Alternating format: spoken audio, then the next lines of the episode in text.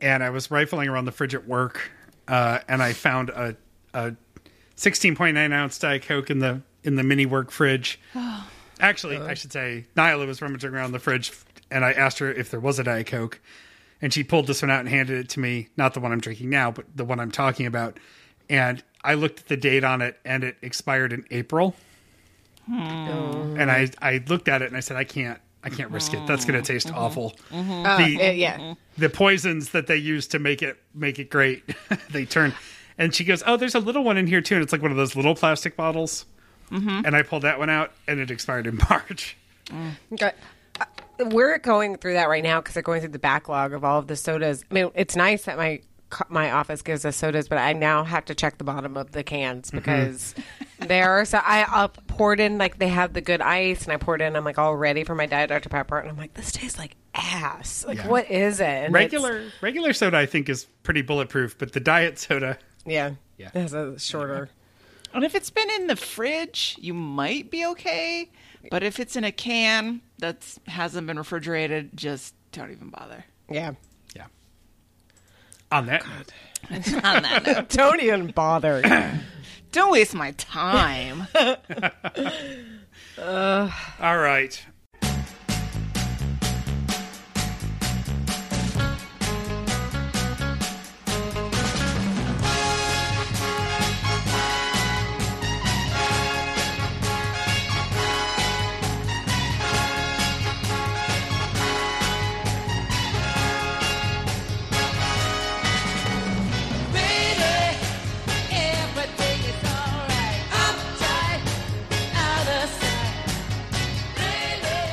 in the garden view studios in historic albany new york just weeks away from a trip to the webster fireman's carnival. I'm bobby pape and this show has everything for a deep fried delicious adventure through some of our summer favorites. I've got two of my best fried snacking friends starting in the aptly named stick of butter studios in new brighton minnesota a state where it's always fair season. It's anne with the planned lund home. Good evening anne Good evening, Bobby. I believe that's the Iowa State Fair where they do the deep fried butter. Yeah, we're gonna get into that in a little bit. I'd I try think there's gonna be more Yeah. there. Uh, and you just heard her chiming in as well in the Middle Age Mama Studios in Austin, the other big state fair state, Texas. It's Hillary, the H bomb Livingston Butler. Good evening, Hillary. I always chime in when it's about butter. I'm like, yeah, I'd try it. I love butter. I love her. I told y'all that when Bridget was little and like, I, she, I took her to the doctor for her first, like her first birthday checkup. And I mean, she'd already been to the doctor a thousand times before then, but she'd been sick right before. And so when they weighed her, she like, I mean, it wasn't like she was dangerously tiny. She just was smaller than I thought she weighed less than I thought she would. So I like went on a mission to fatten her up. So I gave her like avocado, butter, milk. Like I'm like giving her all like really like high fat, you know. You call it a mission, I call it a lifestyle. well, that too. And then she got I call so it what's foie gras when it's not a goose. but she like so when she got to really talking, you know, I'd give her a waffle or whatever with butter on it, and it would melt by the time it got to her, and she would start crying like, "I want butter, I want butter," and it, trying to explain the concept of melting butter to a like eighteen month old was really really hard. She was like, "I don't know." Now she just wants. She doesn't like it when she can see the butter. She only wants the butter to be melted, which I but mean, I fully, understand but that. fully saturated. By the way, we're going to do small talk mailbag, medium talk, which you'll be shocked to know is going to be about fair food. Then Tisha recommends and how you can get involved with the show. So I just wanted to get that in there before we get too far down the line here. down the butter line. I understand. I you ride the butter shoot. Um, I feel like I don't is is. I, I think Weird Al is still making mu- like parody music. Wouldn't Butterline be a great borderline? My Oh, favorite yeah. Madonna song. Oh. Um, there. Oh, that is a good song. Rory and I regularly listen to the um, the American Pie version, but it's uh, about the Phantom Menace. It's about like Anakin Skywalker. I know all the words to it now. It's I pretty vaguely good. know it. Is it also nine minutes long? No, that's the blessed part of it. It's probably like five minutes long, which is long for a Weird Al song, but you know, cuts down on the American Pie, you know, version Right, of it. right. Pretty good. So, yes, uh, butter talk aside, uh, we have some small talk, starting with I am old. Yes. And Bobby, Hillary, why I- are you old? Thank you. I can throw it to you because you have small talk, but it's coming right back to me. It's a good volley. So, a couple of things have made me feel old this week. But uh, the first uh, and most relevant that I wanted to share is that the other day uh, we were all heading out to a, a concert. It's it's outdoor free concert season for the Albany Symphony. We're all over the capital region doing great outdoor stuff. It's my favorite actually because I love working the pop up tent and give it away. If anybody wants a branded Trailblaze New York water bottle or frisbee, let me know.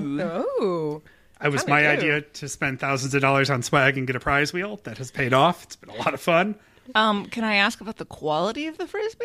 Believe it or not, uh, the frisbee is not bad. It is not like an official weight. Like you're not going to go play ultimate with it. Can It's- you use it as a dog dish? Is You- what I want to know. you can and we specifically ordered the ones that were quote unquote dog safe Oh, so that's not to say that a Oh. dog's not going to destroy it sure. but it is to say that the dog won't like get splinters or poisoned from it so oh. the you know it is safe to destroy for a dog we we paid the extra few cents a piece to get the one that apparently wasn't going to be a problem for animals so mm. Unlike uh, someone else we know. Yes.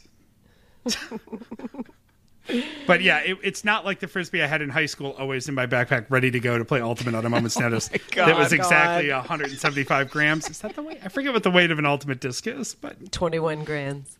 that's a different different grams. um, most of the friends I played frisbee with also needed an eighth to make it worth it, but Yes, of course. yeah.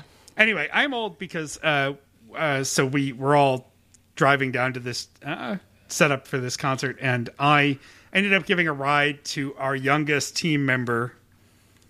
Oh, well, that's a recipe for disaster. Yes, Yes, she, it is. She graduated college last year, undergrad. She's delightful. She's wonderful. She's been a great add to the office. Couldn't be more happy to have her with us. And um, I picked her up because she missed the other group driving down. Usually, because I'm the boss, people usually leave me alone on my team. The rest of my team sort of figures these rides out together, and I just go on my own. Also, my car was full of rental chairs 50 50 folding chairs, rental chairs sit in the back of the RAV4. Yeah Holy shit, Bobby. with two coolers. Uh, the coolers actually used to like you flip down the seats, you push up the chairs. They use the coolers to hold them from the back so that they're not hitting the back door. Any, it's a whole thing. I have a science. Anyway, she gets in the car. We're driving. She missed her earlier ride because her phone bricked that morning. Oh. And so she's going through some withdrawal. Understandable. I would be too. And so we've got about an hour in the car together, and I say, Hey, here's my phone. Uh, Spotify's open. You're DJing. She's cool. She's got great taste. She's the most fashionable person in the office. Photographer, artist, went to art school. All good. You figure it out. And we start driving, and she throws on some Lauryn Hill, which is funny because we were just talking about the miseducation of Lauryn Hill in the context of the miseducation of Jeremy Holmes, which is foreshadowing for a future episode that's coming up soon. And she's playing some Lauryn Hill, and I'm like, awesome, nice throwback, cool. Next track, Third Eye Blind. Nice. It's just- like it's all up like 1999 up in here. I think even a, basically. little, even a little earlier. Yeah. and and I look at her and I'm like, it's an interesting choice from you. Um, don't feel like you need to play music that you think I'm gonna like. I had given her free reign, play anything you want. Don't worry about language. You know, you're not gonna phase me. I don't care. And she's like, no, no, no, I like it. I like it. Um, oh, fuck, what was the third band? She played another quintessential cheesy.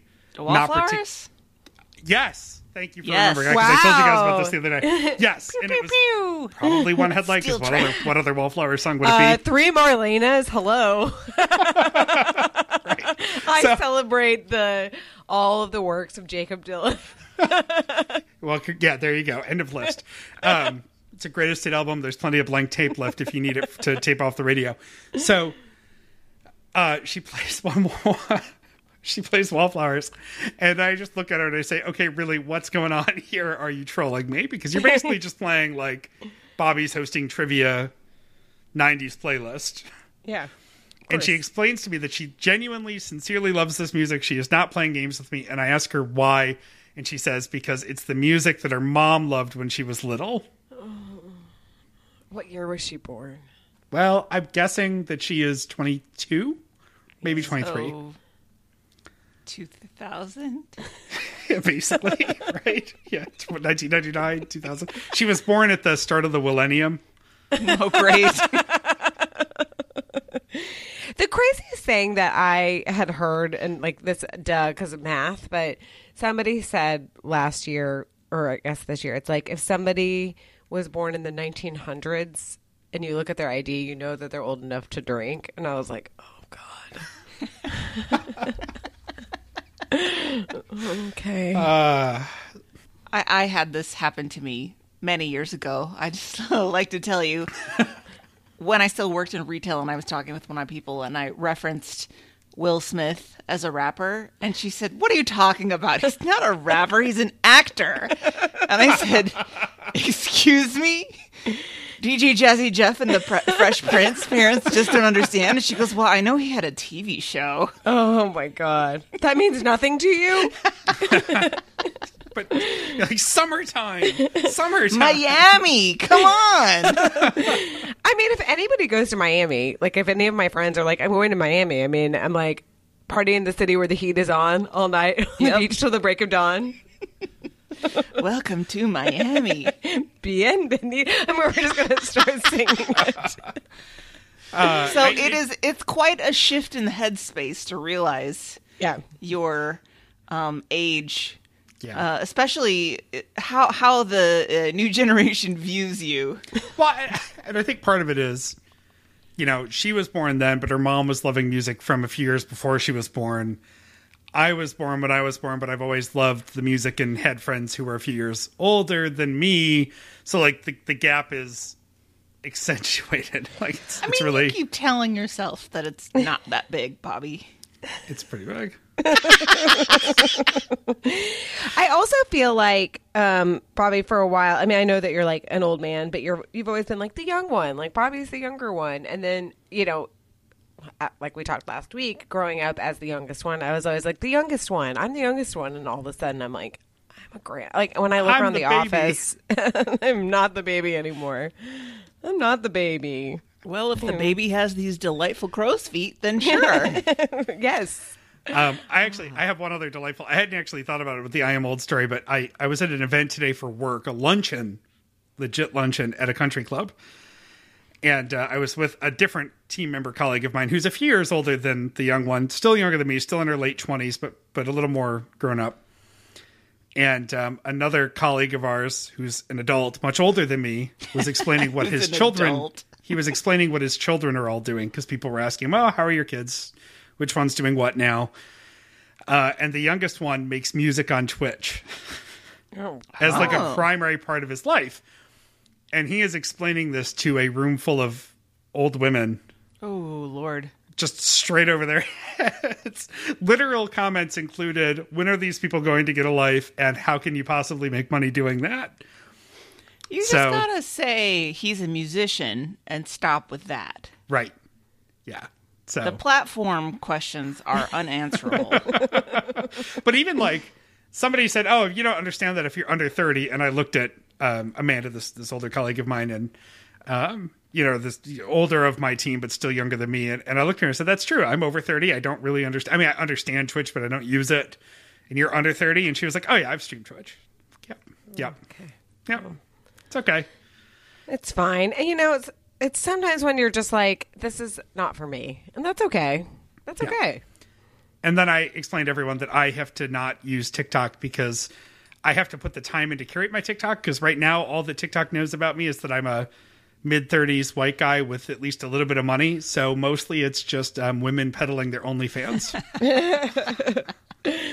Well, just get Bridget to get on your TikTok because now all it is is like people doing the same Lizzo dance over and over again. I'm like, you polluted my TikTok. That's all it is. Thankfully, actually, I have used it enough now that I've started to push it toward um, like older guys using their outdoor griddles to cook things. Perfect. which is great. Uh, I'm not the only one who is old, according to Small Talk. No, yeah, somebody else is old. Who is that? But but caveat: clean as a whistle. So, Bobby, your age is really in your head and relative to the people around you. Uh, I am old, um, given the medical procedures that I now qualified for. As I was talking to my doctor a while ago, and she said, you know, they have um, changed the recommendations for when you should start getting colonoscopies to 45. And I was like, yeah. what does it have to do with me? and then she gave me this whole long, she launched into this explanation of why having a colonoscopy was a good thing and all the benefits it had. And of course, there's another option the smear test, where you take a sample at home and you send it in the mail to a laboratory. Uh, Yeah, I've and- seen commercials for that when the Yep. shipbox talks to you on TV. Yep, yep, Yep, yep. yep. But but all she pitched she pitched me a colonoscopy and then at the end she said, "So, does that sound like something you'd be interested in?" and I'm like, "What is this a timeshare?" Do I get like a free, I don't know, trip to Disney World or something backed into it? to go to one hour procedure presentation, so to speak. Um, and I said, sure, absolutely. Let's let's happy to do it. And she was like, wow. Usually, most of my patients are much more reluctant to schedule a colonoscopy. And I'm like, well, it's not like I'm excited about it. It's not like it's on my bucket list of things to do. But I understand uh, that it's a very good practice to get regular colonoscopies. And if you're going to get cancer, like if you said to me at some point in your life you are going to get cancer, but you get to pick which one it is, I wouldn't be picking colon cancer. let me Oh, tell you, because that's yeah. one of the bad ones if Yeah. there is such a thing. So I agreed to do it, and I had it yesterday. And as I said, I'm clean as a whistle. and I thought about you a lot, Hillary Oh. weird as that that may seem, because I was weirdly anxious about it. Uh, like in my head, it's totally fine. I understand it's a common medical procedure. Thousands of people have it every day. I'm not worried about it. Uh, it's not any worse than going to the dentist. And I just couldn't pin down why I had this feeling of anxiety until I realized it was because I was worried about doing the prep wrong. And I wanted to be the good patient. Yes. As we've talked about many times. Do everything right. Want to make sure that you really Exactly. work clean as a whistle. exactly. Well, you know, it's kind of an involved process. But I would like to say that on the post procedure paperwork, where they, let's see, I'll turn to page three, the quality of the prep was excellent, highlighted. Yes. Is there a sticker of some kind, like a gold star or a smiley uh, face? I love that it wasn't just a verbal, like, you did a great job. Like, it is written down in your fucking medical record that Yep. it was excellent. Yep. Well, I was talking with the nurses, and they told me that they have at least one patient a day who comes in and says, Prep? What prep? Oh my God. I know. So, Do they have to turn them? Yeah, they can't do it. They yeah, can't do yeah, it. Yeah. Yeah. if yeah. they're all still filled up. So, on, as to the question of prep, again to quote Hillary Butler, it's fine. TM. It's it's fine. You hear so much about how awful the prep is, but it's fine. But it's also, you know, kind of gross. I mean, Yeah. not gross. Like it's kind of yuck, but it's fine. It's fine. I don't know. You know, this is a weird admission. Not that I'm like, I I like I enjoy pooping that much or whatever, but when it's yourself, you're like, well, I can like objectively see that it's kind of gross, but like it doesn't necessarily gross me out. Do you know what I mean? I mean, it still kind of grosses me out, but but uh, yes, but I know what you mean. But it really the um the amount of Gatorade that you have to drink is the God. troubling Yes. aspect because I don't drink Gatorade. Okay, so I don't understand how you could not know that there's prep involved because they made such an effort to reach out to me multiple times. Like the nurse called me on the phone and walked me through it to make sure that I knew uh, what I was doing.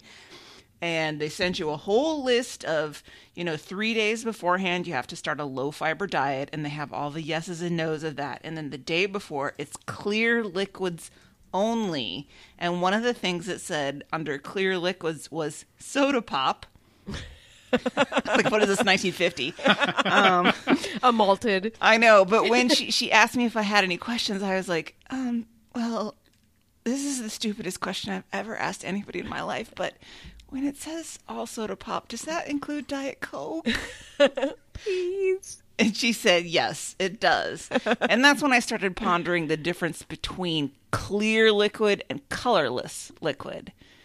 Because Diet Coke is still clear, of course. It's just brown. But it's not coffee. You can No, still see yeah. through it. So that Yeah. was all fine. But they do uh, want you to drink a lot of quote unquote sports drink in the days Mm. coming up to keep your electrolyte balance where it's supposed to be. That's good. Although- that's that's how you know your doctor's office hasn't been paid off by Big Gatorade. Right. well, now when it comes to the um, prep cocktail that you have to drink the night before, they did specifically state Gatorade. Oh, okay. Up to that point, it was a sports drink. What a sponsorship. Think of us while you're shitting your brains out.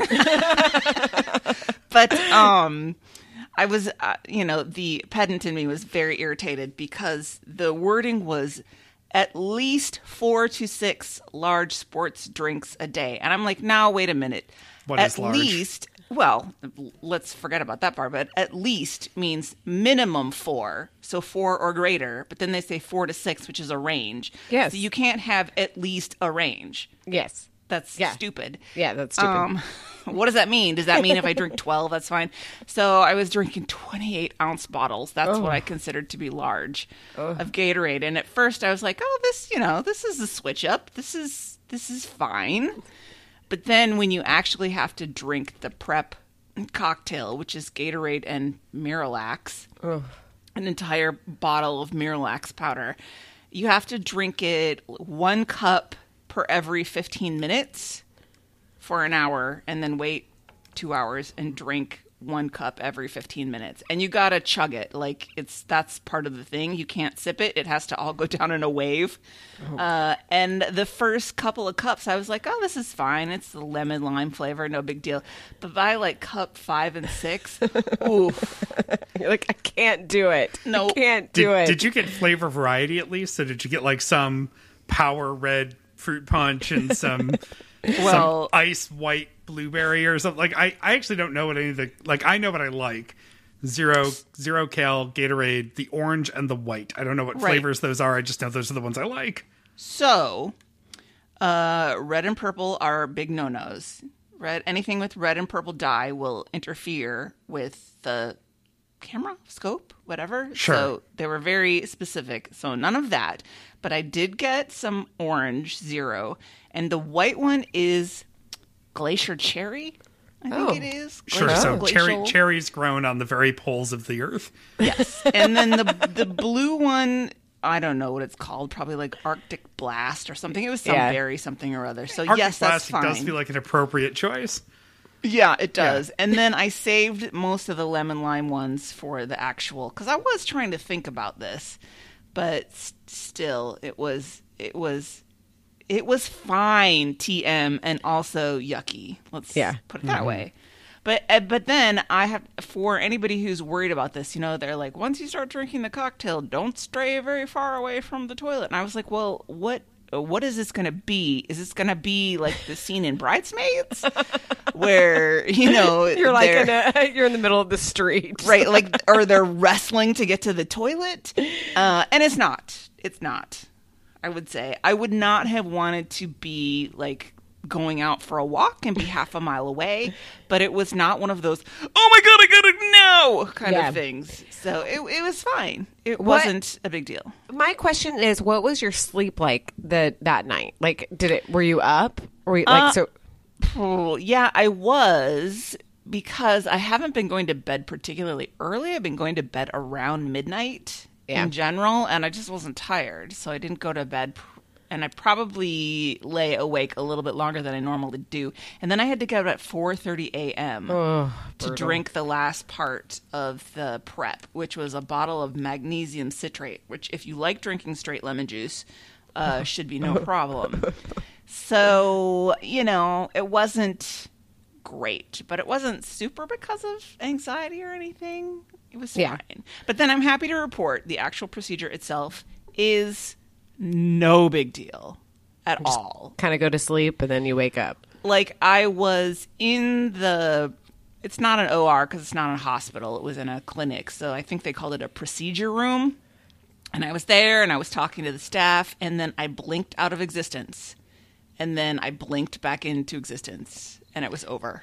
I mean, honestly, that kind of sounds nice. It was, and I, Anything for a few hours away, right, Hillary? I know. I'm like, kind of sounds I was great. very briefly slightly lightheaded when I sat up, but I didn't feel groggy or out of it or anything. Like they tell you not to uh, drive a car, drink alcohol, or conduct any important business for 12 hours. You're like, time to do my will. Yep.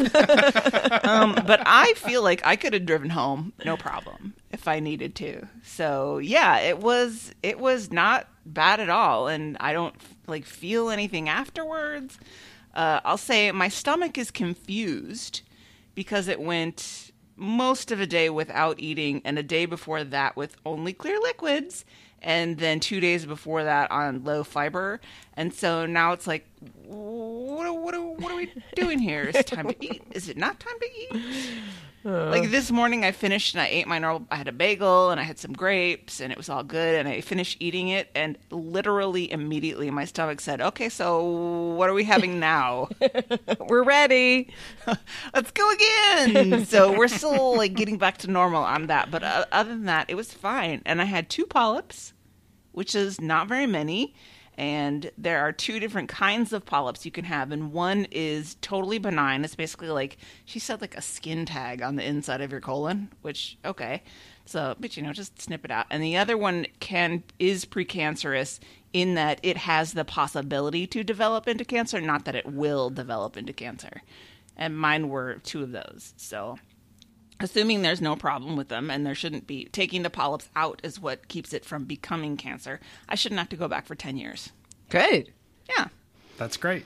So, you know, we've we've uh, led the charge on mammography and how not a big deal m- mammography is on this podcast, and I would just like to say, colonoscopy prep, it's fine, and colonoscopy itself, no big deal. Nobody should be afeared to go get one.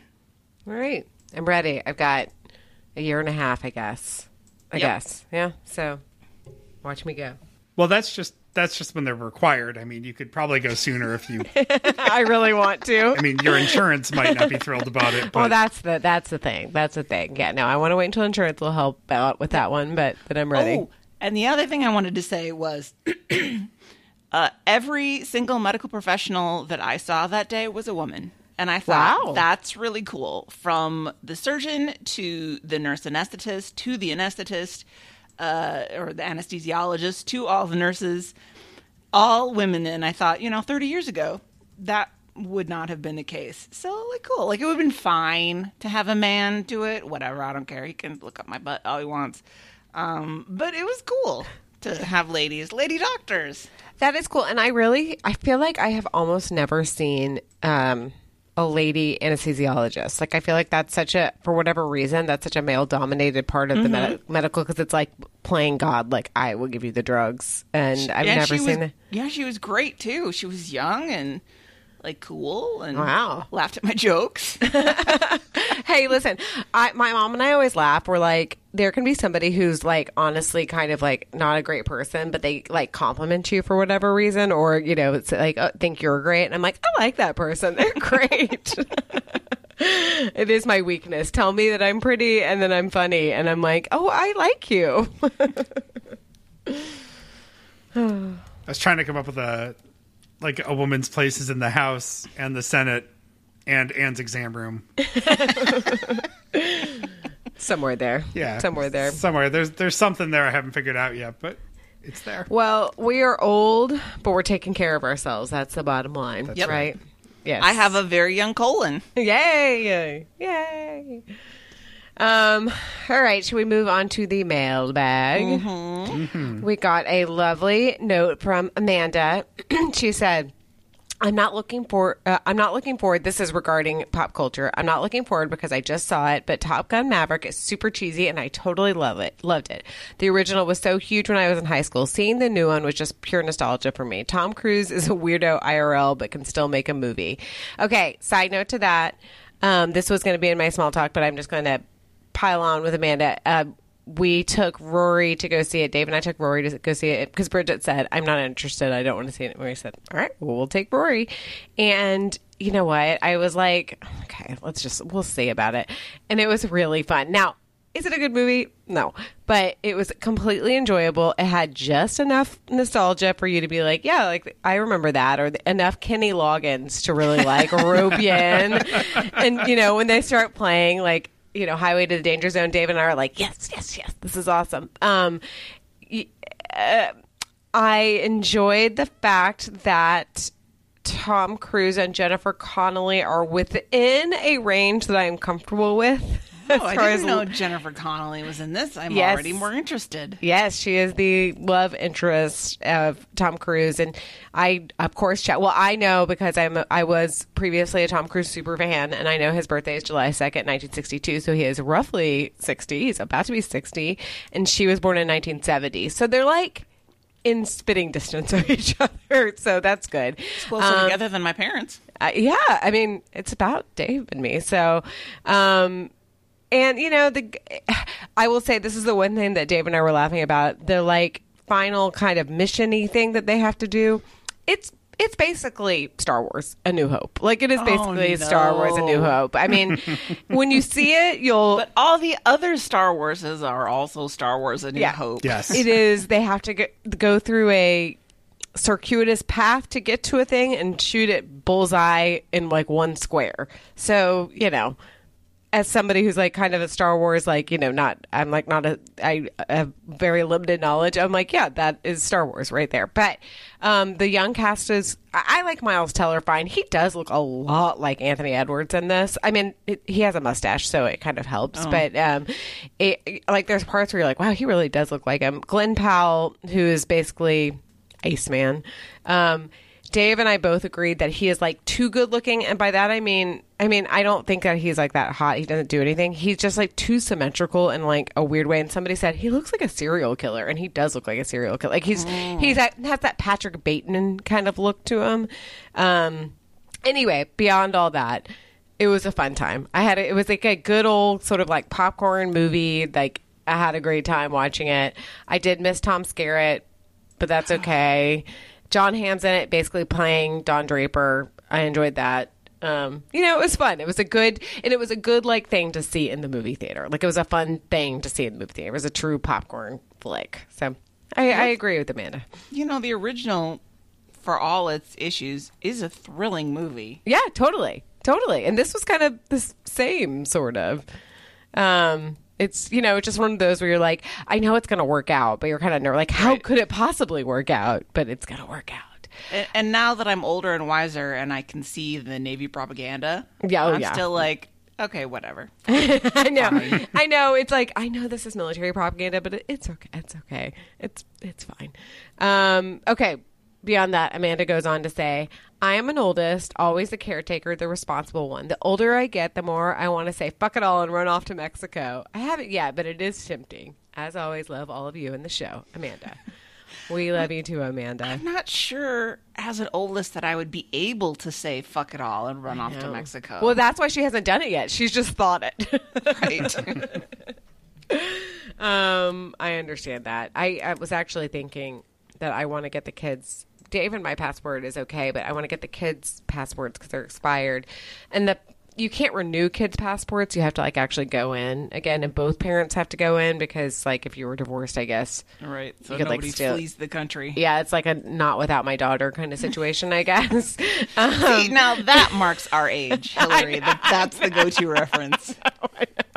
it totally is. Sally Field, man, she was great. Um, but I keep thinking, oh, I just want to go to Mexico or I want to go somewhere. I want to go to the beach and just go. I mean, sometimes preferably without my family, but I would take them, I guess. And we need a passport for a lot of it.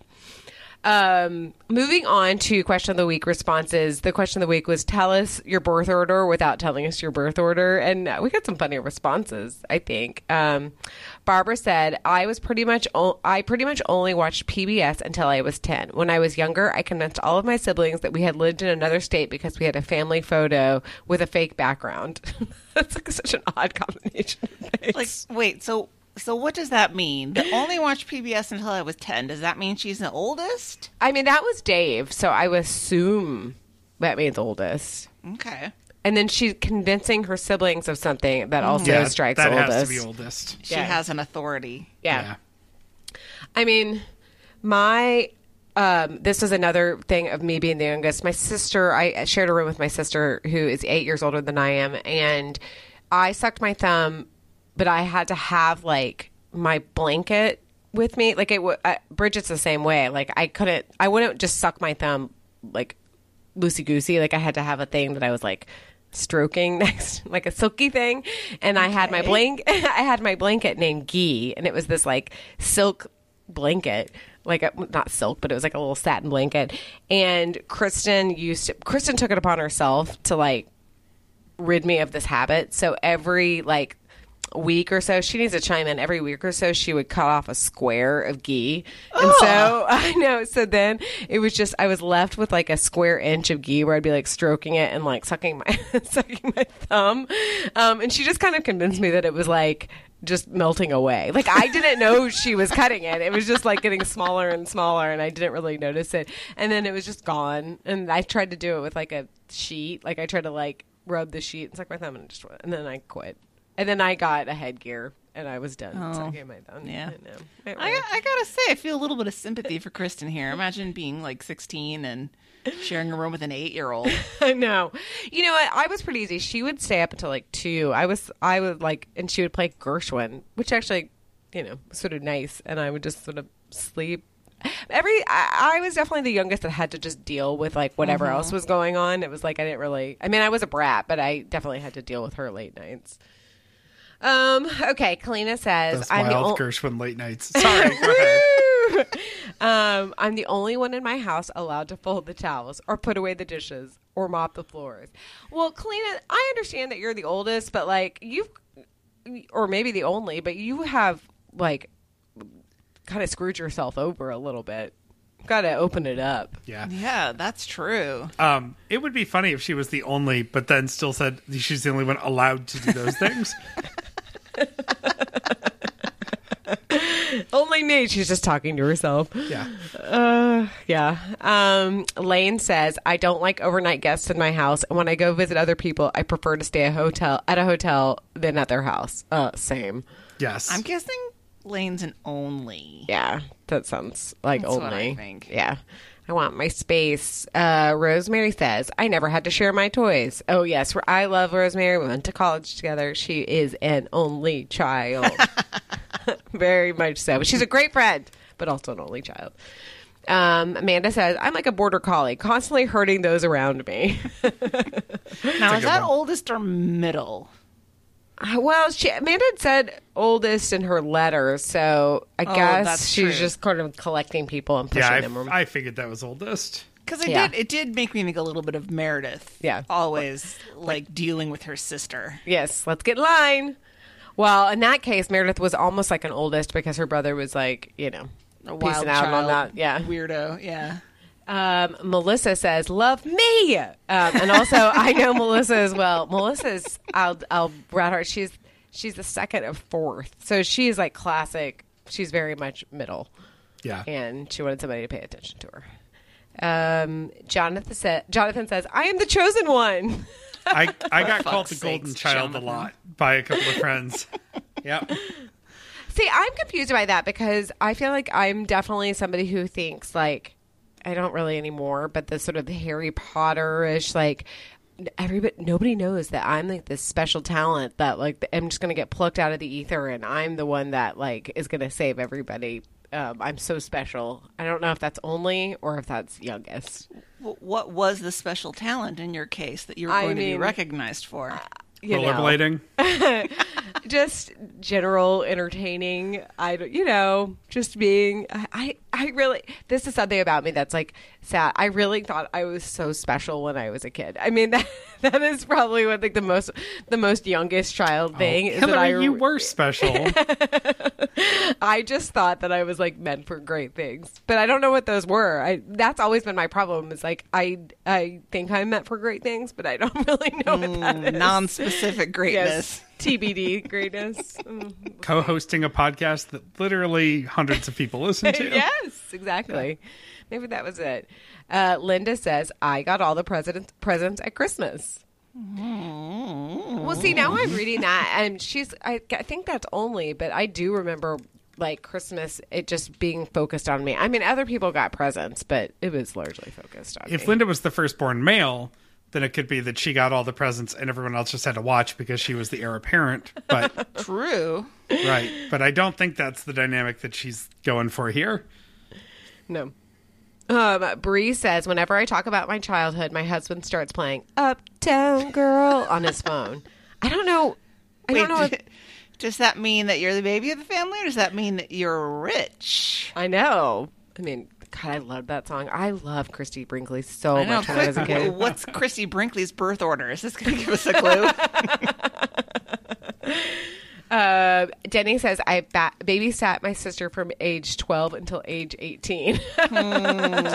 Sounds familiar, Denny. So you're like, I understand. Um, Jessica says, I was babysitting other kids at age 11 and by age 16 was in full-time community college and worked three jobs. Jeez Oh, bless you. Come over, come over on my side Yeah. of the table here, Jessica. Dang. Um, Scott says, I don't understand why nobody bothers to plan anything. It just makes no sense. I hear that. And um, he also had said, Jen Flash Andrews is the ultimate oldest child. Oh, yeah. Oh, yeah. Yeah. Her uh, audio from the like sermon that she gave is like classic oldest child. wasn't that wasn't that your clip for Yes, your yes. LRB interview show? Yeah. God, it still makes me laugh. Yeah. or or how she played post office and she was the postmistress. I love it. Oh, it's so great. And Louise says, I had a bigger bedroom than my brother. you know, Rory does have a bigger bedroom than than Bridgie. I mean, it's hmm. not intentional, but it was just the way the cookies crumbled. Sorry. Speaking of the golden child, I know, little baby. He got in trouble today, but it's okay. What did he do? I don't know. I kind of like it. Like non-specified kids were maybe, I don't know, being rude to another kid, and then they were throwing rocks. Rory said he was not throwing rocks, but he did somehow pick up a tire. and like was pretending to throw it. First of all, I have so many follow up questions. Like, why was there a tire there?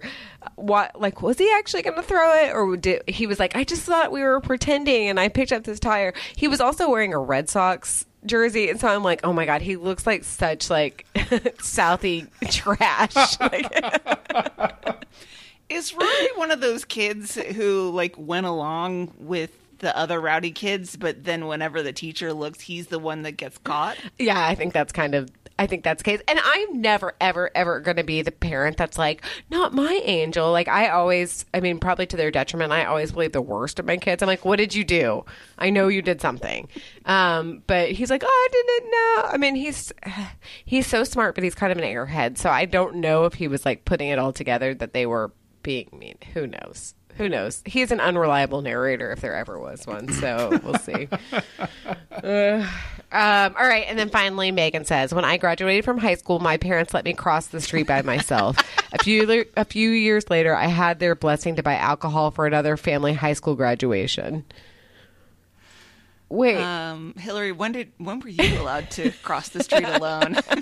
you know, actually, the only time this is another youngest. The only time I was grounded was my, I wanted to ride my bike across. We lived like near a big big street, and I wanted to cro- like ride my bike across the street. I was allowed to do it when the crossing guard was there, but I wasn't allowed to do it like willy nilly, even though there was a light there. So I mean, whatever. And my mom said no, and I was really mad. And I said, I hate you. And she said, You're grounded. And I ran upstairs, or I ran back to my room and I was like crying, crying, crying.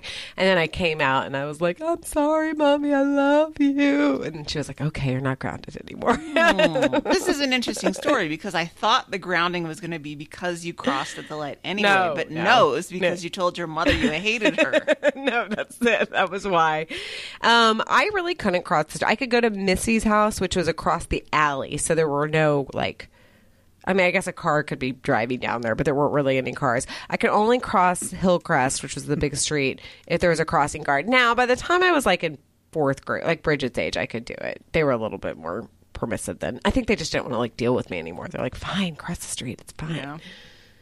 But yeah, that's crossing the street. Big deal. I was refilling a soda machine at the auto garage down the street from our apartment when I was eight. But did you have to cross any streets to get there? Actually, in that particular instance, no. But I was the mayor of the village of Webster when I was that old. I crossed you were. every street. That, that shocks me not at all. Nope. nope. I was just on my grind. I just wanted money, money and Uh, snacks. Uh, yeah, that's what that's what childhood is all about. Yeah. Money and snacks. Honestly, snacks. it's still what animates me to this day. Uh, for sure. Uh, well, that's all with the mailbag. Thank you for participating. It's always fun. Should we go to medium talk? Yeah, let's get into medium talk. As teased at the top of the show, we're talking about fair foods today. This has been on the reserve list for a while. We're going to use Bobby's patented, stolen, overrated, underrated, favorite, least favorite organizational scheme and talk about what kind of foods uh, we like, don't like, experience, what, whatever. We're talking about fair foods. And this, I guess, can go all the way from county fairs up until the big ones, the big old state fairs. Well, yeah, all, all Um, fairs is local, right? So Yeah. we always Eh, think about the national fairs, but but really the action happens at your local school board fairs. That Or that's, those side of the street fairs where like I'm driving down the road and I see those like death machines, like the death like midways, and you're like somebody will mm-hmm. die there. assembled But, by you a drifter being paid cash. Yeah, what can go wrong? Yep. Yes, sure. I would love to go in a metal cage that goes around and round and upside down. Absolutely. That's held together with industrial sized safety pins. Sounds perfectly fine to me. Yep. Yeah, but I think all fair foods are local, right? There is a staple of uh, fair foods. Uh, Hillary has one that I associate with Renaissance fairs. I did not really consider Renaissance fairs very much when I was thinking about this, but the word fair is in the title. Well, True. it is, but I think when I think Renaissance Fair, like there's an e on the end, right? oh, that's true. that's true. We're talking fairs, not fairs. I think Is there a jousting tournament? Then it's Can not I get? included. Can I get? Wait, can I tell a Renaissance fair story really quickly? Can I stop you? no. Um, sorry, Dad. This is like sort of embarrassing. So I went to the Renaissance Fair um, in Dallas, and I was I got my hair braided, like the two side braids, you know, like, and it was probably way too expensive. But I thought I looked so cute. I was 16. I probably did look cute because I was 16. I was very young, and then I went to Perfect bar uh, maiden. Y- Yes, age, exactly. right? Yes. Um, and I went to best friend Missy's house, um, and her brother is like, when we were freshmen, her brother was a senior. So her brother at that point was like coming out of his freshman year in college or whatever. So he and his friend Steven, who I had always had a crush on, were there. And like, I guess we were all hanging out. Missy went to bed. I guess Jason, Missy's brother, went to bed, and Steven and I stayed up. She had a we called it the playroom, but whatever. It was just like had a TV and it was like away from the parents. And obviously, Steven and I made out. And I remember I told him, I told him to not mess up my braids because I had just gotten them. oh, and he didn't. He was very gentle with my braids. I got to keep them. I know. What a sweetheart.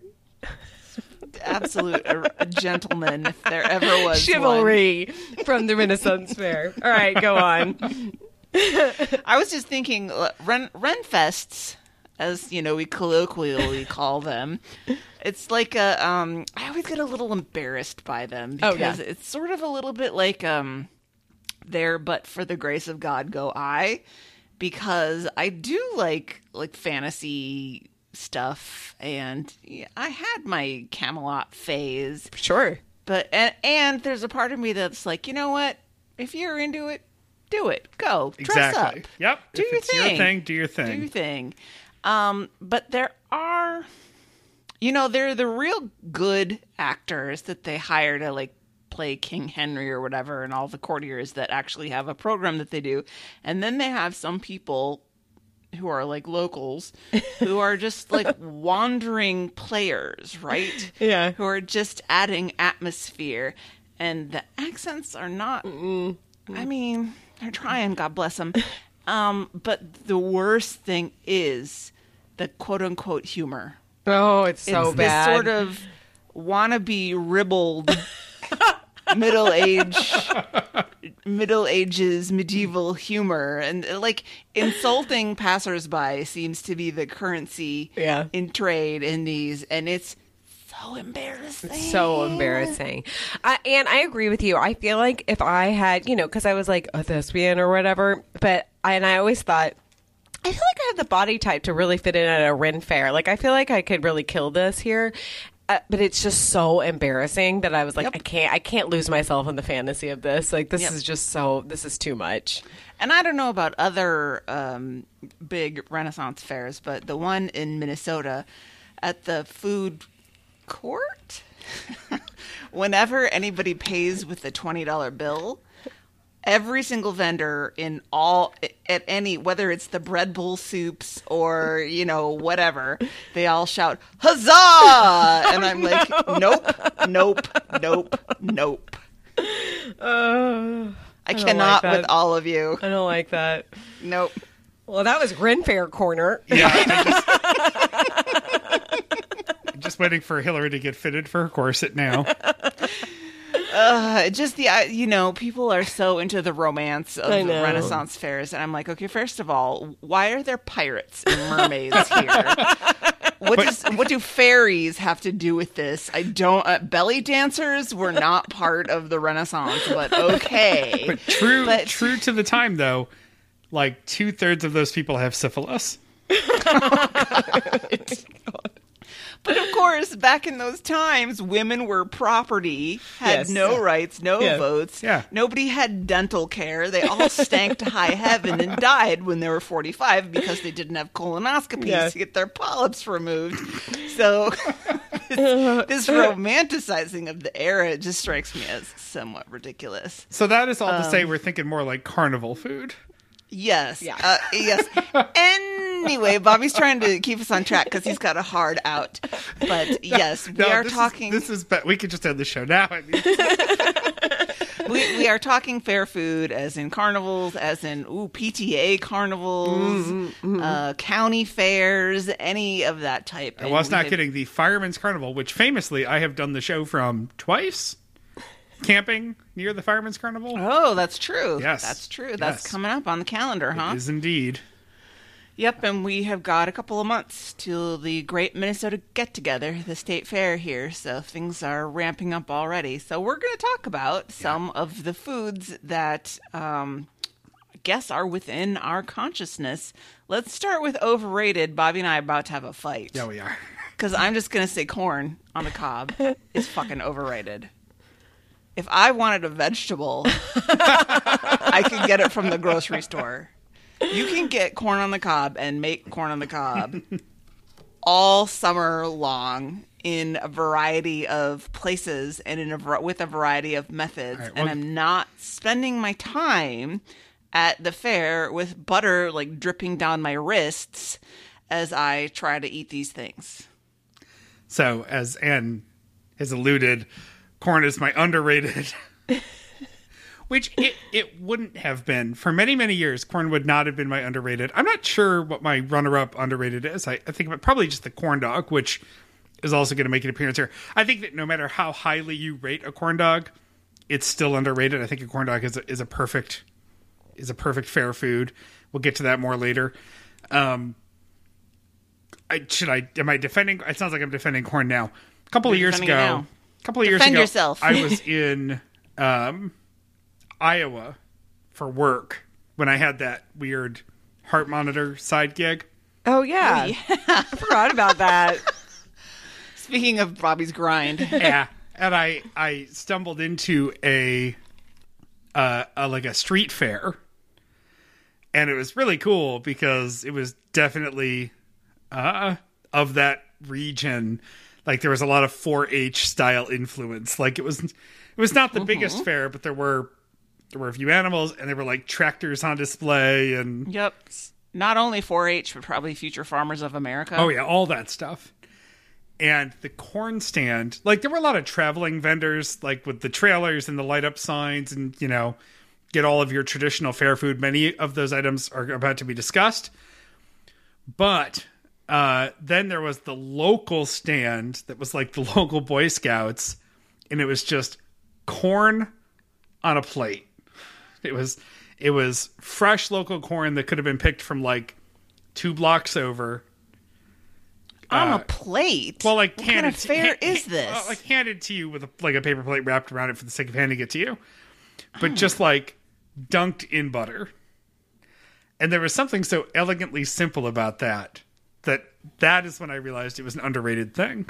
Yes, I could do that at home, but just this mass production of like give a couple of bucks to the Boy Scouts and get handed a perfect ear of sweet corn drenched in butter. It was it was it was a simple pleasure hmm. and it spoke very much to that. So for me, that became underrated. Now we don't have that like where I grew up. That was salt potatoes, right. which I would say are not underrated for me in in upstate New York because we eat them all the time in the summer because it's a regular staple, but nobody else has them. So maybe for me, underrated is like that local thing. Also, you calling it a vegetable is really funny because I thought corn was a vegetable until I was like, I don't know, twenty. Before I realized it's really not like this. It's not on par with broccoli for something you should swap into your meals as a healthy option. It's still I'm sorry, vegetable. is it in the produce department? it's a fucking vegetable. Concur. We're going. We're going with um, uh, conventional wisdom here, not scientific genus. As far as yeah, no, I- vegetable. I, feel about corn, it like irritates me because I'm like, it's a vegetable, but that's not good for me, and that irritates me. like I'm like, if I'm gonna eat a vegetable, it better be like. I don't know, nutritious, I guess, but um, I mean, I guess all food is nutritious, but uh, but corn's like, wait. Counterpoint. yes, Yesterday at my colonoscopy, one of the nurses referred to it as nature's toothbrush. Corn. oh, So Yeah.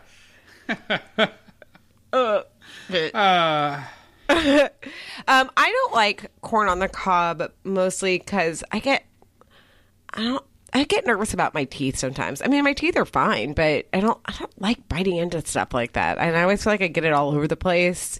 Just a little too Oh yeah. messy. There's no elegant way to eat No. corn on the cob. no, and No. and the corn shreds that get stuck in your teeth are a problem, especially in a situation where you don't have the handy.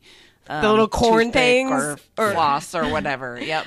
I'm thinking about the little corn things that you put on the side that my mom always had. You know, the corn things to hold Oh, the corn. holders. The ones, yes, of course.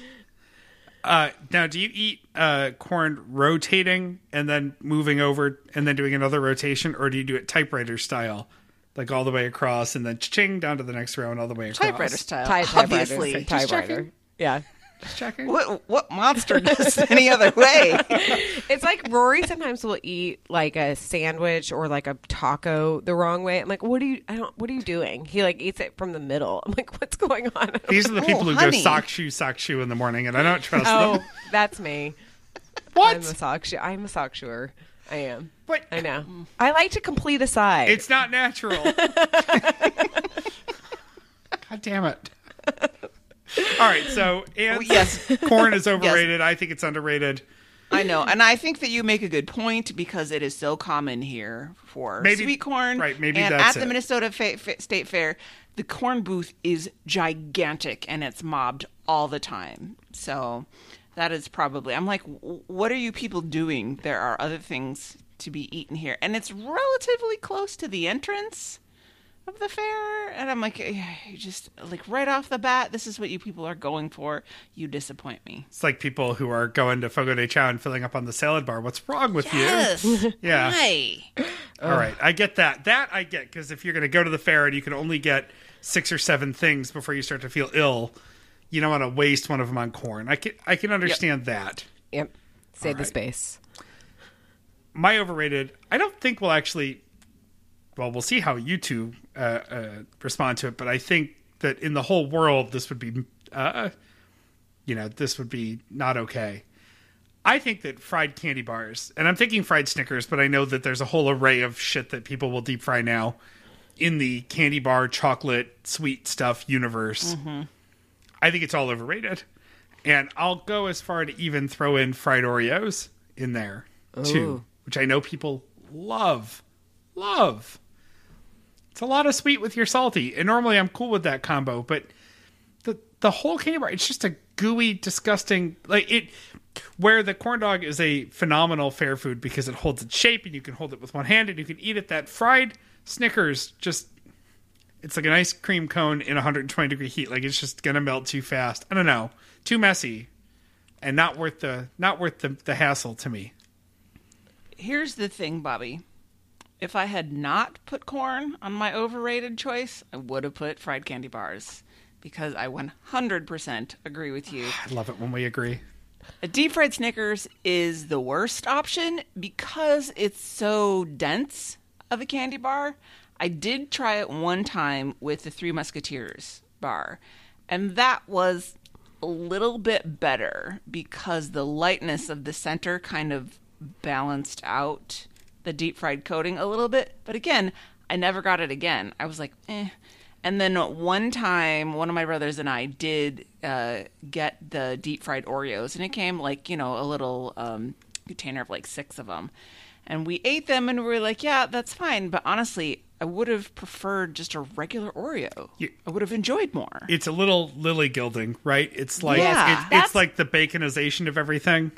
Yeah, I have actually never had a fried candy bar, but like that's what has always struck me is how it's just it's like too much. It's just, you're putting another ornament on the Christmas tree. I don't I don't need it.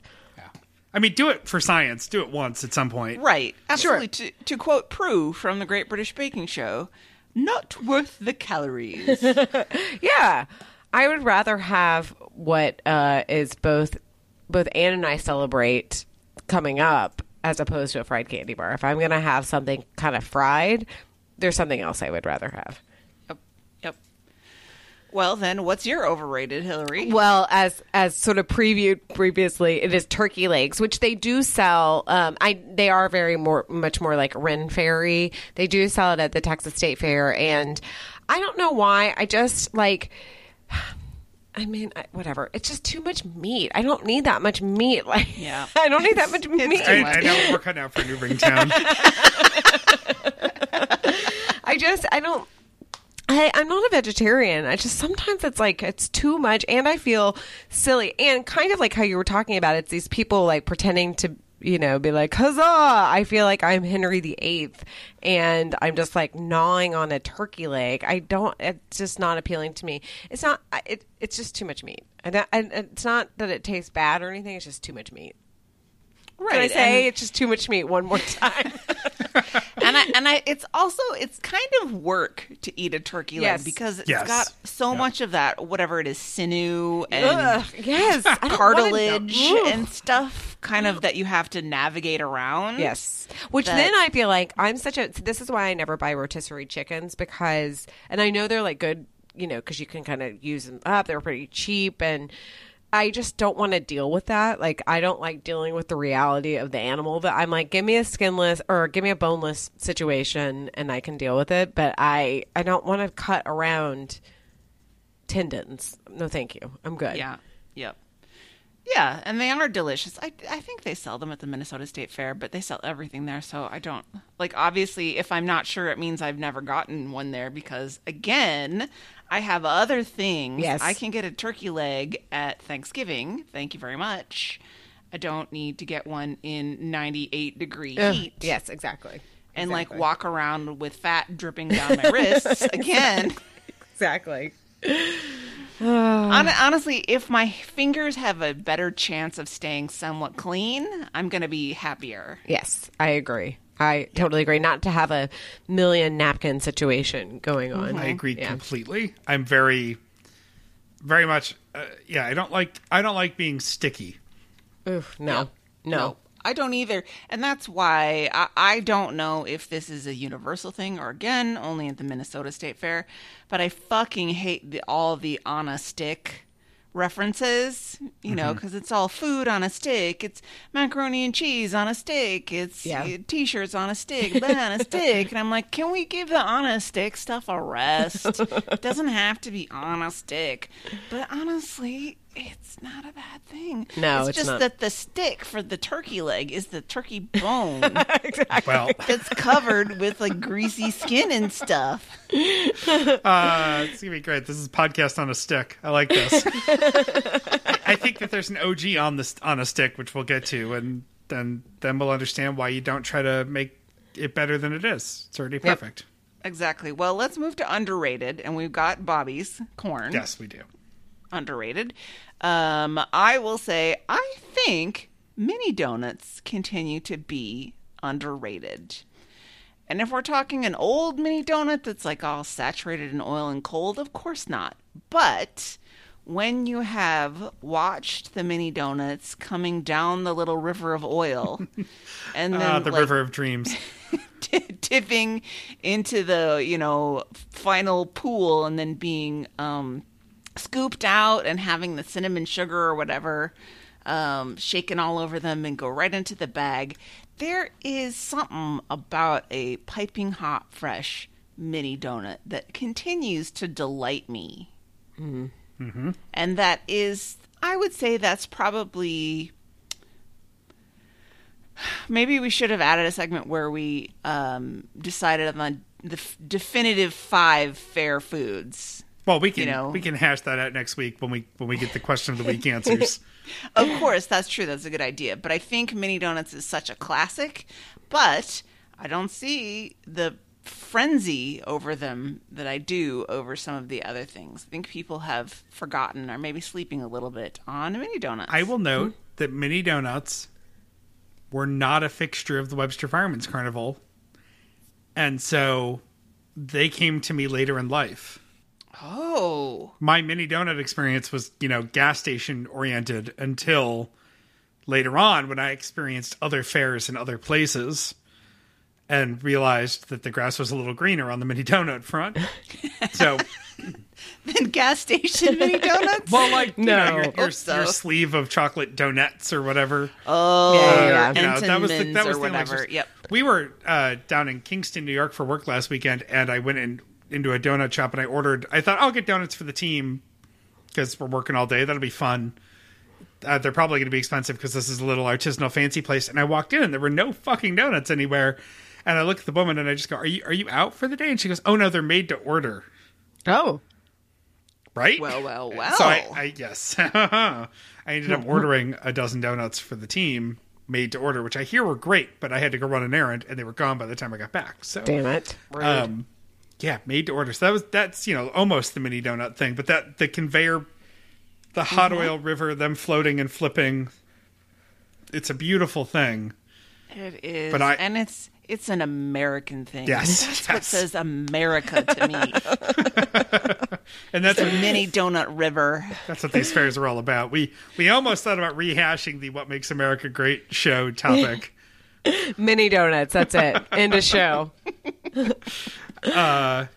Hillary underrated. Um, I you know I don't know how underrated it is actually, but I I feel like this is underrated in the world, not necessarily in fair. It just is is ghettoized to fair food. I feel like I don't see it out in the world. I love funnel cake. I love funnel cake. It's so freaking good, and I like forget about it, and then I have it at the fair. Now, to be fair, I haven't been to the Texas State Fair in a in a, in a minute. I, I think Bridget Rory was a baby when we went, but I went to the San Antonio rodeo right before COVID struck, and I was like, wait a second.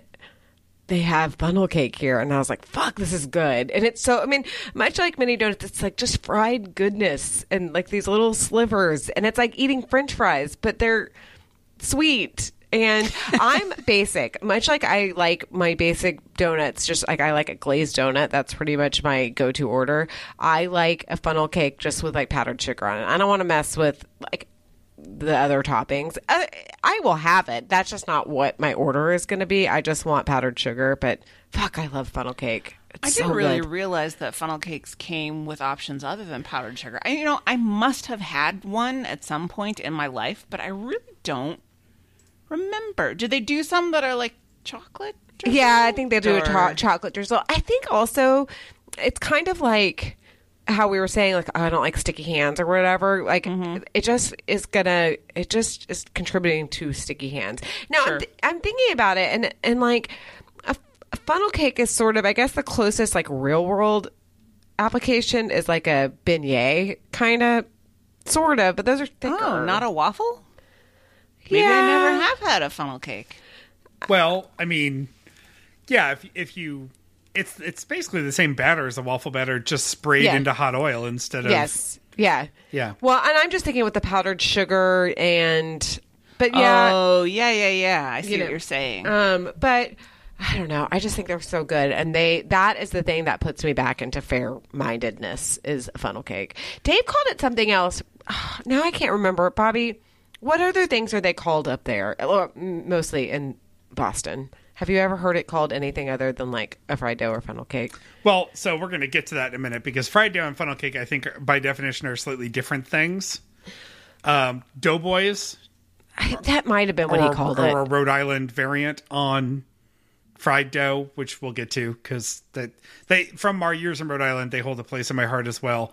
Why don't we Why don't we jump to favorites and I'll just do my transition into that because Yeah. So for my my favorite, I listed fried dough slash funnel cake, which are different animals or, or or sort of different breeds of the same animals. So like a funnel cake is so named because it's when the batter goes through a funnel or a piping bag or whatever into the oil and so you get lots of surface area and it's it's you know it's got that nest sort of shape to it Yes. Yeah. because it's round and sort of flat but it's every little bit of it's touched oil so it's got lots of crispiness woven in and out of it hmm. versus a fried dough which is one larger piece of dough which is put into the oil and fried together, which means it's got a doughier inside and a, and a crustier shell outside. In Rhode Island, they sell something called Doughboys, mainly from a place called Iggy's, but other places have them too. And they're basically just mini fried doughs. So you get a bag of like a dozen Doughboys, and they're like the size of small dinner rolls, basically.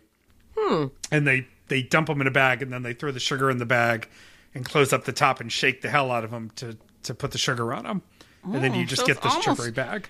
It's almost like a cross between a mini donut and a funnel cake. Yes, and I just looked at the funnel cake Wikipedia page, which is something I never thought to do before, and they list it as um, uh, the type of pastry is donut because it's basically the same philosophy. It's just a surface area difference. It's just the way it's getting into the oil. So instead of being donut formed, it's being pressed through a funnel so that it's a drizzle going into the oil. Yeah. Yeah. And oh, God, I'm so hungry now.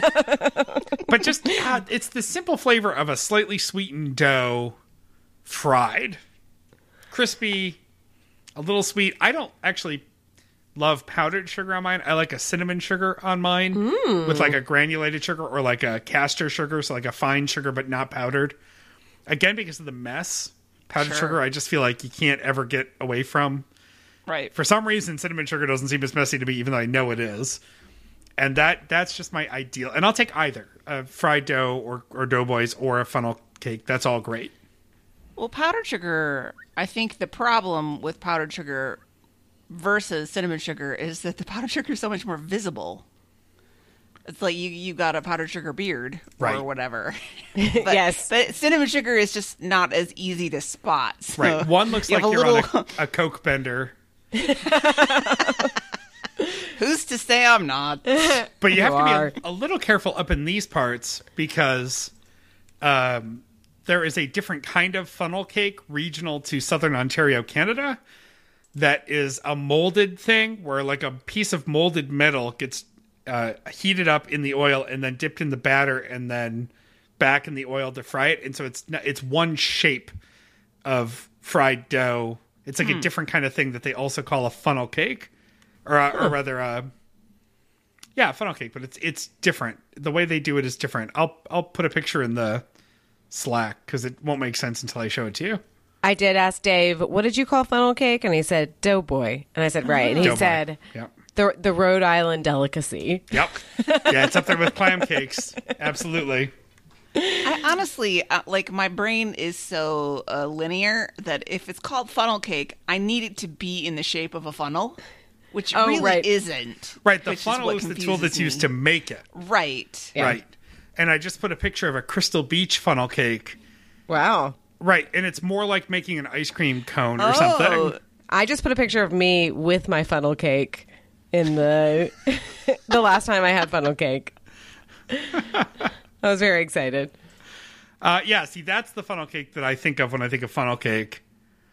But Mm. uh, these these sort of hot irons that fry the shells that they call Yeah, funnel I've cake in Southern yeah. Ontario, it's a different, and those are good.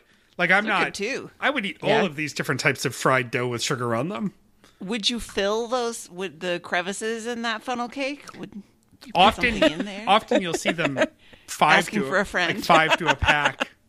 Would you? I mean, fill those crevices, empty those crevices. You're really on a theme this weekend. I mean, I suppose you could. could. Should one? I think that's the question. No, Mm, I think you could. Uh, fried dough funnel cake, my my fave. If I'm going to the Fireman's Carnival or anywhere else where that is available, I'm all about it.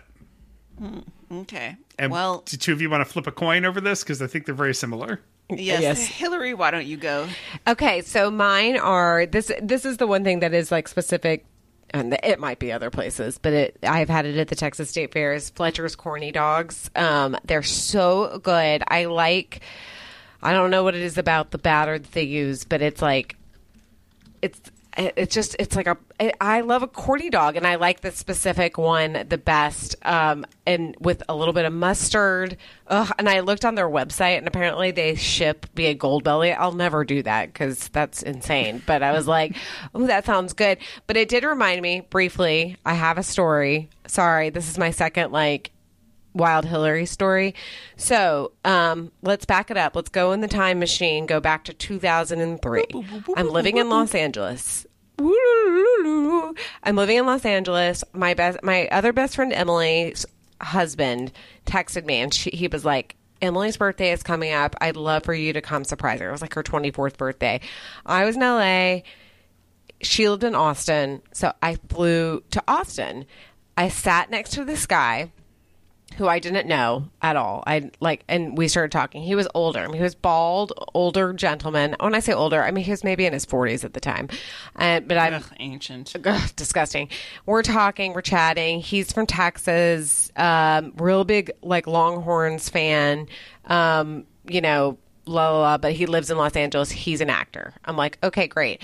Um, he gives me his number. Okay, um, I have his number, and he was like, hey, you know, I'm there's in college football, the here like Texas OU weekend is a really big deal. It's at the state fair. Is it still at the state fair? I don't know.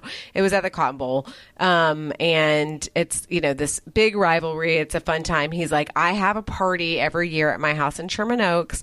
I fly in Fletcher's corny dogs. I'd love for you to come. And I was like, oh, that sounds so great. I'm totally going to come. So I get back. It's like the next weekend or two weeks later. I had to work. It was on a Saturday, but I had to work until like five. And I think the game was like pretty much wrapped up or something. Luckily, I had my friend Katie go with me. I was like, hey, I'm going to go to this guy's house. Um, will you come with me? Because I don't really know him. I just like met him on the airplane, He and he's like, can't kill us corn dog. I just want, and I was like, he's gonna have and Katie's also from Dallas, and I was like, he has Fletcher's corny dogs there, so like, let's go. It'll be, you know, we we can go um, to this actor's house, and it'll be super fun. We get there, literally everybody is gone. Texas has lost so badly, like like just got embarrassed by OU. He is wasted. Like he is super drunk. I was so thankful to have Katie there because all he did the whole time was like kind of like grossly flirt with me and then show me pictures of all like the famous people that he's worked with which were like weirdly pictures all around his house. Now i will say his house was super nice. Um he whatever. His name is Rex Linn. Google him he is somebody who I still have his phone number, and I'm always like, I wonder if it works. I'm not going to call him, but he was in CSI Miami. Oh, yeah, I recognize him. yes. He was also in that Sylvester Stallone cliffhanger movie. He also now is apparently dating Reba McEntire. So I don't know if I was his type actually, but um, I went there when I went to his house. He was really drunk. He was kind of gross, and he had like two cold Fletcher's corny dogs left over, and I was like, this wasn't worth it. Except that it was a funny oh. story later on. So that's my my Fletcher's corny dog story. Well, let me top your corn dog story. Yes. He kind of looks like a corn dog. he does. He does. Yeah. A little bit, a little bit. Yeah. Uh, well, I was not nearly so specific with my recommendation. I just said corn dogs in general because, as Bobby said, they are the perfect fair food. Yes. Uh, you can eat them without getting messy. They are delicious. They don't, I mean, maybe I just eat them too fast, but they don't get like heavy and greasy. Uh, they just remain delightful, and I love a corn dog. And they don't impede you from eating other things. It's like they don't sit in your stomach so heavily Right. that you can't eat anything else. And um, I love a corn dog. I think I love a foot long. I'm not sure. Uh, but when I go to the state fair with Matt, he is the best person to go with because when that kid decides he wants to eat, he will eat. And you've met him. He's six foot six. Yeah. Just a tall drink of string bean water. Uh, and you're like, where the fuck is he putting that food? Just picturing the But- water from a canister. it's, it's a very French I- thing to drink. I have seen him start his day with not a corn dog, not a foot long, but a mega dog. Wow. Which is 18 inches of corn dog, which is so huge that we would have people turn around and look at us as we were walking down the street and he's eating it. And they would come up to us and say, Where did you get that? That's ludicrous. I mean, Googling Yeah. 18 inch of corn dog right now might have just been a mistake, but let's see here. It was. It's a mega dog. Just Google the mega dog. Oh my god. Still a little challenging. uh, I it, we almost had a hat trick on corn dogs. It was a real toss up between that and the fried dough, um, which I think is good. I think that it's a proof that across the board we love simple fried treasures. Yep. Yes. It's classic. Yeah. It just you can get as fancy and artisanal as you want, but nothing will beat the classics. Right. Yep. Um, but Anne, maybe this is a good transition to the opposite of that, which is your least favorite. Well, I thought long and hard because you know things that I like hate in fair food. Not really. I mean, there's stuff that I wouldn't get again. I almost said at the Minnesota State Fair they have something called Australian battered potatoes, which I suspect are probably not Australian, but uh, you would think they sound good, but they're sliced just like potato rounds that are then deep fried, and they give you either a ranch or like a cheese sauce to go with them. And speaking of Matt, he and I got them once, and we just agreed that uh, uh, they weren't. I talk about heavy and greasy, so I almost put that on here, but I think that's just too niche. But we have had the bacon trend going mm. for a hot minute. I mm. don't know. Is the bacon trend is that winding down? Has it run its course? I don't know. We don't seem to be in the like bacon ninja frenzy that we used to be in a decade ago. Yeah, it's weird that they all have mustaches. But there was a thing for a few years that was chocolate covered bacon. Um, and of course, I tried it. Whatever, it's fine. It was uh, an offering at like Famous Dave's barbecue stall or something. Was the chocolate covered bacon, and it was not good. Yeah. I I am not hugely into the salty sweet combo. Like I like salt, I like sweet, but I don't necessarily need them together in the way that people seem to relish. But I thought, you know, I can do this, a nice piece of chocolate covered bacon, but I didn't realize because I didn't think it through that of course the bacon is going to be cold. Yeah. It Ugh. has to be cold Right. Yeah. in order for the chocolate to stay on it. And so it was this cold, nasty piece of bacon from a refrigerator that had been pre-covered in chocolate. Like it's they're not going to dip it right there, and it was just not a thing I ever yeah. want to go for No. again. I just So- feel like it's there's just going to be grease, like hardened grease on the Yeah. bacon with chocolate. Yeah. It was definitely chasing a trend that I don't understand to begin with, and it didn't last very long. No. So there's that. And the other thing I wanted to give an honorable mention to, it's a little bit like the corn thing, but the pickle based treats at the state fair. Um, I'm okay with the deep fried pickle. That's fine. Yeah. But there are places that are just like giant pickle on a stick. And I'm like, why? I, you know, maybe it's a size thing. I don't know. I'm not a size queen, but um, you know, Vlasic can take care of this for me any day of the year. Or any so- good deli. Like, Yeah. Yeah. you want one of those big deli pickles? I get it. Once in a while, we want to get one of those. But you, yeah, Yeah, not that at the hits, fair. hits the spot with the sandwich. But I, I guess if you've been drinking, maybe you need a little electrolyte boost or something like that. It could be good. To You're have a getting your pickle, but colonoscopy tomorrow. You need a little. I just need a giant pickle on a stick. That would be great if you call back and said, "Hey, um, I'm just curious. Is pickle brine a clear liquid?" hey. Ooh, ooh. uh, also, I'm looking at the Instagram page for Australian battered potatoes, and I can't believe how much I want to like this and don't. I, it's basically flat potato battered chips, yeah. or like, so what it's trying to be is it's trying to be a a better potato skin. Yep. but potato skins are already great. And they've eliminated the best part of the potato skin, which is the shape. And then they've smothered them into like cheese and sour cream Ranch. to make like It's ranch. ranch. Oh, ranch. Oh, okay, even better. So it's cheese and ranch nachos on battered potato flats. Yep. The people of Australia should sue. like this is this is there is no way that this is a uh, like this this is uh this is slanderous. I think so. Yeah. I, I, I, yeah, I don't know what makes it Australian, but okay. There's, I, there's nothing. This is Texas, maybe, but it is definitely not Australian. Sorry, Hillary. Just How dare you? fried ranch slabs of potato. God. I'm getting a, an interesting and diverse uh, collection of tabs open in my Chrome for this conversation. Uh, maybe this is how I fully, finally reprogram my TikTok.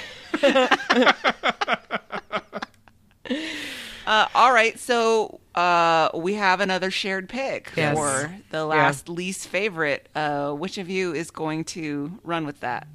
Bobby, you go. Sure. The only booth at the Webster Fireman's Carnival, um, sponsored by Joe Fantuzzo, my occasional childhood dentist, the candy apple stand. and the difference between me and Hillary is that I grew up in apple country, Yeah. Uh, where everything apple is an important part of the industry. Webster, New York, the one time basket making capital of the country because of all of the apple orchards. Baskets. I'm sorry. I'm, I'm thinking of like stool. Yeah, it's a real basket. boom. and uh actually stool boom actually is is and small talk Ew, Bobby. so candy apples are objectively bad the the candy is gonna break your teeth and doesn't even Yep. taste that good Yeah. um now a, like a caramel apple Oh, I will get busy exactly because with the caramel apple in in a sexual way. right you you've created something wonderful we often buy tubs of caramel dip like we could just make it but the store bought kind's actually really good yeah. in the in the fall and and they're always apples. I mean, we eat apples constantly around Yep. here anyway. Sam and I both Yep. really love apples, but Oh, a Granny Smith apple Yeah, hell yeah. slice with a caramel. Oh, but a candy apple that that bright red hard Gross. candy shell, sometimes dipped in other things that will break your fucking teeth, like stale nuts. Like, who thought this was a good idea? yeah, it just goes along with my I'm nervous about my teeth always. I just I protect them and also it's just so messy. It's also messy. It's gross. Right. It dribbles down your hands. This is uh, a doesn't failure taste of good. something on a stick. Yeah. Oh, it's it's uh it's well, and the it is definitely something. I'm a mean mom because the kids will want like a like around Halloween want like a caramel apple, and I'm like, no, I'm not. I'm not fucking. I know that it's good, but like I can't be responsible for cleaning that up. So absolutely not. It's not happening. Not until you can fully take care of yourself. Then you can make that choice. the chaotic evil of stick food. Just the worst. Yeah. Like That's a show title. the candy apple I feel like uh, you end up just seeing half of one stuck to something somewhere at the carnival. Like somebody's just given up. Yes. Ugh. Yeah. Gross. Ugh. Well, I think we've come up with a, a good collection of, of fair food. Many others to uh, consider. I'm sure we're Oh, yeah. just three people. Yep. Yeah. We can't we can't cover them all. We can't think of them all, and that's why we have the question of the week. We want to know what's your favorite fair food. Fair ladies and gentlemen, tell us your fair food. Whatever fair you frequent, Yeah. What do you get? Yep. Yep. You go there. I, Is it the bread bowl soup? The, okay. Sure. you make choices. Uh, are you my dad looking for the fresh vegetable cup? I mean, get away from me, but okay. Uh, you know what? Actually, you know what Rory got at the movies? I was really mad because he. I wanted to get popcorn. Dave didn't want popcorn. Rory didn't want popcorn. I was like, well, I'm not going to get popcorn if I'm just going to eat it by myself. That's no fun. But he got a pretzel, which I did share with him. And sometimes a good pretzel at a fair is pretty good. Yes. That's true. Yeah. Yeah, but a movie theater pretzel's never a good pretzel. No, it's not. It was Yeah. fine. It was. It was definition of it's fine. I think I would do a pretzel at a fair in the evening, but I wouldn't do a pretzel at a fair during the day. I think that's a good idea. I th- that weirdly that totally makes sense to me, and I don't know why. it's a sexy food. The other, Um. yeah, you don't want to be seen. It's something that you need a certain amount of mood lighting to take down a pretzel. Uh, steamers are the other thing at the Webster Fireman's Carnival that I never did because I never liked shelf. Like I like shrimp, but I don't like I don't like clams and stuff like that. So, Yeah. but by the pound bag, people just line up to get steam bags of steamers and just giant steamer trays out to do them all. I never understood that. That reminds me of like Steel Magnolias, where she's like shoveling like corn and like shrimp into a bag for like truvias. I always thought that was weird. I've never seen that at a fair. Oh well, yeah. Oh, there goes another episode where we had to mention Steely Mags. Question of the week. Give us your favorite fair food. Uh, ju- just your favorite, though. I mean, if you, I guess, if you want to do the whole OUFLF thing, which, uh, for for credit's sake, I steal from the Puck Soup podcast, a hockey podcast I like very much, and uh, that's a bit they've been doing for a long time. So there's our paying our dues. What what fair is puck soup served at? Uh, Winnipeg. It's Canadian, yeah. Um, all right, I'm gonna go to Tishi recommends. Um, I'm gonna go. I have a couple really quickly.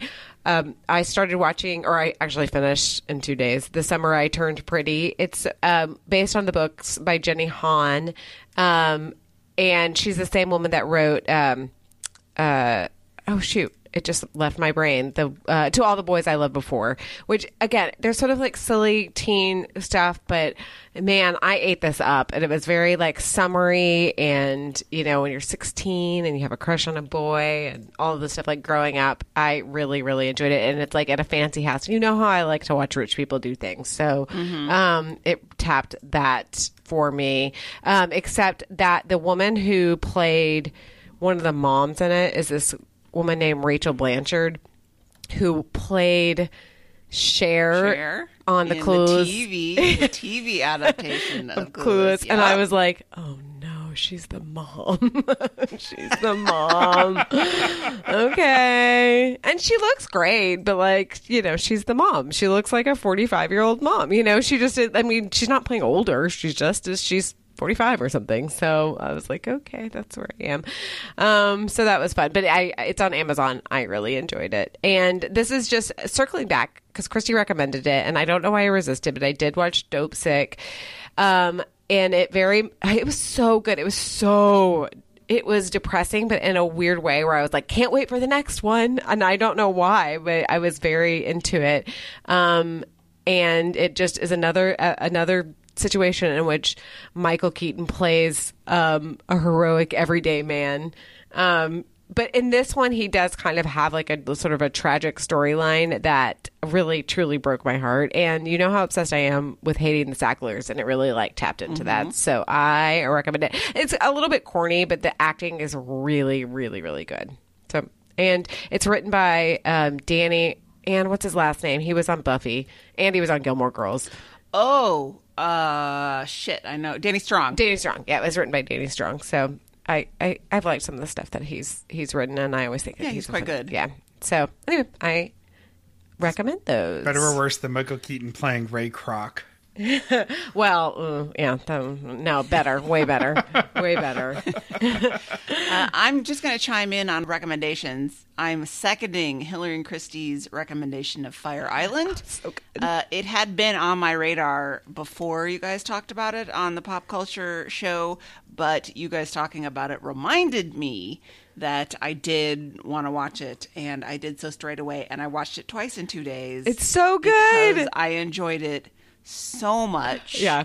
Uh, I I mean, Hillary and I share our love for Jane Austen adaptations, yep. Pride and Prejudice adaptations, and this is one of the more fun, more modern, more yep. interesting ones of them. Uh, I it, it's uh so I assume you're aware of this Hillary like uh writer Hanna Rosin tweeted about oh, how it oh fails my the God. Bechdel test. oh, that was because I mean, there's essentially no women other than Margaret Cho yeah. in the movie, and so you know she was tweeting about again the you know an entire gender left out of it, and Alison Bechdel herself responded and says, "Okay, I just added a corollary to the Bechdel test: two men talking to each other about the female protagonist of an Alice Munro story in a screen." Screenplay structured on a Jane Austen novel equals pass. so good. I was so embarrassed when I saw that. I'm like, Hanna, what are you doing? Like, this is. Yep. This is done. This is like some, you know, white feminism coming in and it's yep. embarrassing. Like you're yep. you're making us all look really bad. Um, for for a movie that is full of marginalized people. yes. yes. It was a very tone deaf moment. I was like, honey, they're not telling your story. No, exactly. This is maybe not for you, but you can watch it still. But, and yeah. I mean, the the freaking the Marisa Tomei scene. I mean, it just kills me. It fucking kills me. It's so good. I love Matt Rogers so much, and he plays such a good Lydia. He's just this like slutty little gay guy oh, so good. I, I, also said something about we talk so much about body positivity in this culture, but these men essentially shot an entire movie in their speedos. I know. I was all of them. I was looking at Joe, um, Joel Kim Booster, and I was like, damn. And I've heard him talking on various podcasts where he's just like, yeah, I had to like it was stressful because I am basically in a speedo the whole time. And his body is sick. I mean, he looks, looks really great. good. Really good. Oh lordy, but yeah. So I would say fun. run, don't walk. I might watch it a third time because it, and it also it is like all Jane Austen's adaptations. It's romantic yep. at the core of it. It is it's very funny and very romantic. So highly recommend. Agree. Very good. Uh, someday I'll make my movie where I'm in a speedo the whole time. Just have to find one that fits first. you can get involved with the show by finding it at thisshowhaseverything.com. You can join us in the Facebook group to answer our question of the week and let us know your favorite fair food. Find it at This Show Has Everything on the Zuck platform. I occasionally Ugh. tweet the show. I know. I occasionally tweet the show at Tishi Show. You can email us at tishishow at gmail.com. That's a great way to send us a voice memo. I bet we get some good voice memos about your favorite fair food. That's a good one to uh, we wondered if we could fill an hour with it. No, we, we knew. We knew. Uh, you can fax me your fair food, or uh, if you fax me your colonoscopy report, uh, and it wouldn't be the first one I've received, at 617 354 8513. And until next time, that was everything on a stick. Yum yum. Uh, uh, yeah, yeah, yeah, yeah. Uh, Miami. Uh, uh, South Beach, bringing the heat. Uh. Can y'all feel that? Can y'all feel that? Jig it out. Uh. Here I am in the place where I come let go. In Miami, the bass and the sunset low. Every day like a Mardi Gras. Everybody party all day. No work, all play, okay? So we sip a little something, leave the rest to spill. Me and Charlie at the bar running up a high bill. Nothing less than ill when we dress to kill. Every time the ladies pass, they be like, Can y'all feel me? All ages and races, real sweet faces. Every different nation Spanish, Haitian, uh, Indian, uh, Jamaican, uh. black, white, Cuban, or Asian. I only came for two days of playing, but every time I come, I always wind up staying. This the type of town I can spend a few days in. Miami, the city that keeps the roof blazing. Party in the city where the heat is on all night on the beach till the break of dawn. Welcome to Miami. Bienvenido a Miami. Bouncing in the club where the heat is on all night on the beach till the break of dawn. I'm going to Miami. Welcome to my Miami. Yo, I heard the rainstorms ain't nothing to mess with, but I can't feel a drip on the strip. It's a trip. Ladies half dressed, full of your quip, and they be screaming out. Will we loved your ass? So I'm thinking I'ma scoop me something hot in this South Summer rain gay melting pot. Hottest club in the city and it's right on the beach. Temperature, get the uh, it's about to reach 500 degrees in the Caribbean seas with the hot mommy screaming. Ay, papi. Every time I come to town, they be spotting me in the drop Bentley, ain't no stopping me. So cash in your dough and flow to this fashion show, pound for pound anywhere you go. Yo, ain't no city in the world like this. And if you ask how I know, I got to plead the fifth. Party in Miami. the city where the heat is on all night on the beach till the break of dawn. Welcome to Miami. Bienvenido a Miami. Bouncing in the club where the heat is on all night on the beach till the break of dawn. I'm going to Miami. Welcome to Miami. Don't get me wrong, Chi Town got it going on. And New York is the city that we know don't sleep. And we all know that LA and Philly stay jiggy. But on the sneak, Miami bringing heat for real. Y'all don't understand. I never seen so many Dominican women with cinnamon tans. Mira, this is the plan. Take a walk on the beach, draw a heart in the sand. Give me your hand. Damn, you look sexy. Let's go to my yacht in the West Keys. Ride my jet skis, lounge under the palm trees. Cause you gotta have cheese for the summer house piece on South Beach. Water so clear you can see to the bottom. Hundred thousand dollar cars, everybody got 'em. Ain't no surprise in the club to see Sly Stallone. Miami, my second home. Party in Miami. the city where the heat is on all night on the beach till the break of dawn. Welcome to Miami. Bienvenido a Miami. Bouncing in the club where the heat is on all night on the beach till the break of dawn. I'm going to Miami. Welcome to Miami. Party in the city where the heat is on all night on the beach till the break of dawn. Welcome to Miami. Bienvenido a Miami. Bouncing in the club where the heat is on all night on the beach till the break of dawn. I'm going to Miami. Welcome to Miami. Party in the city where the heat is on.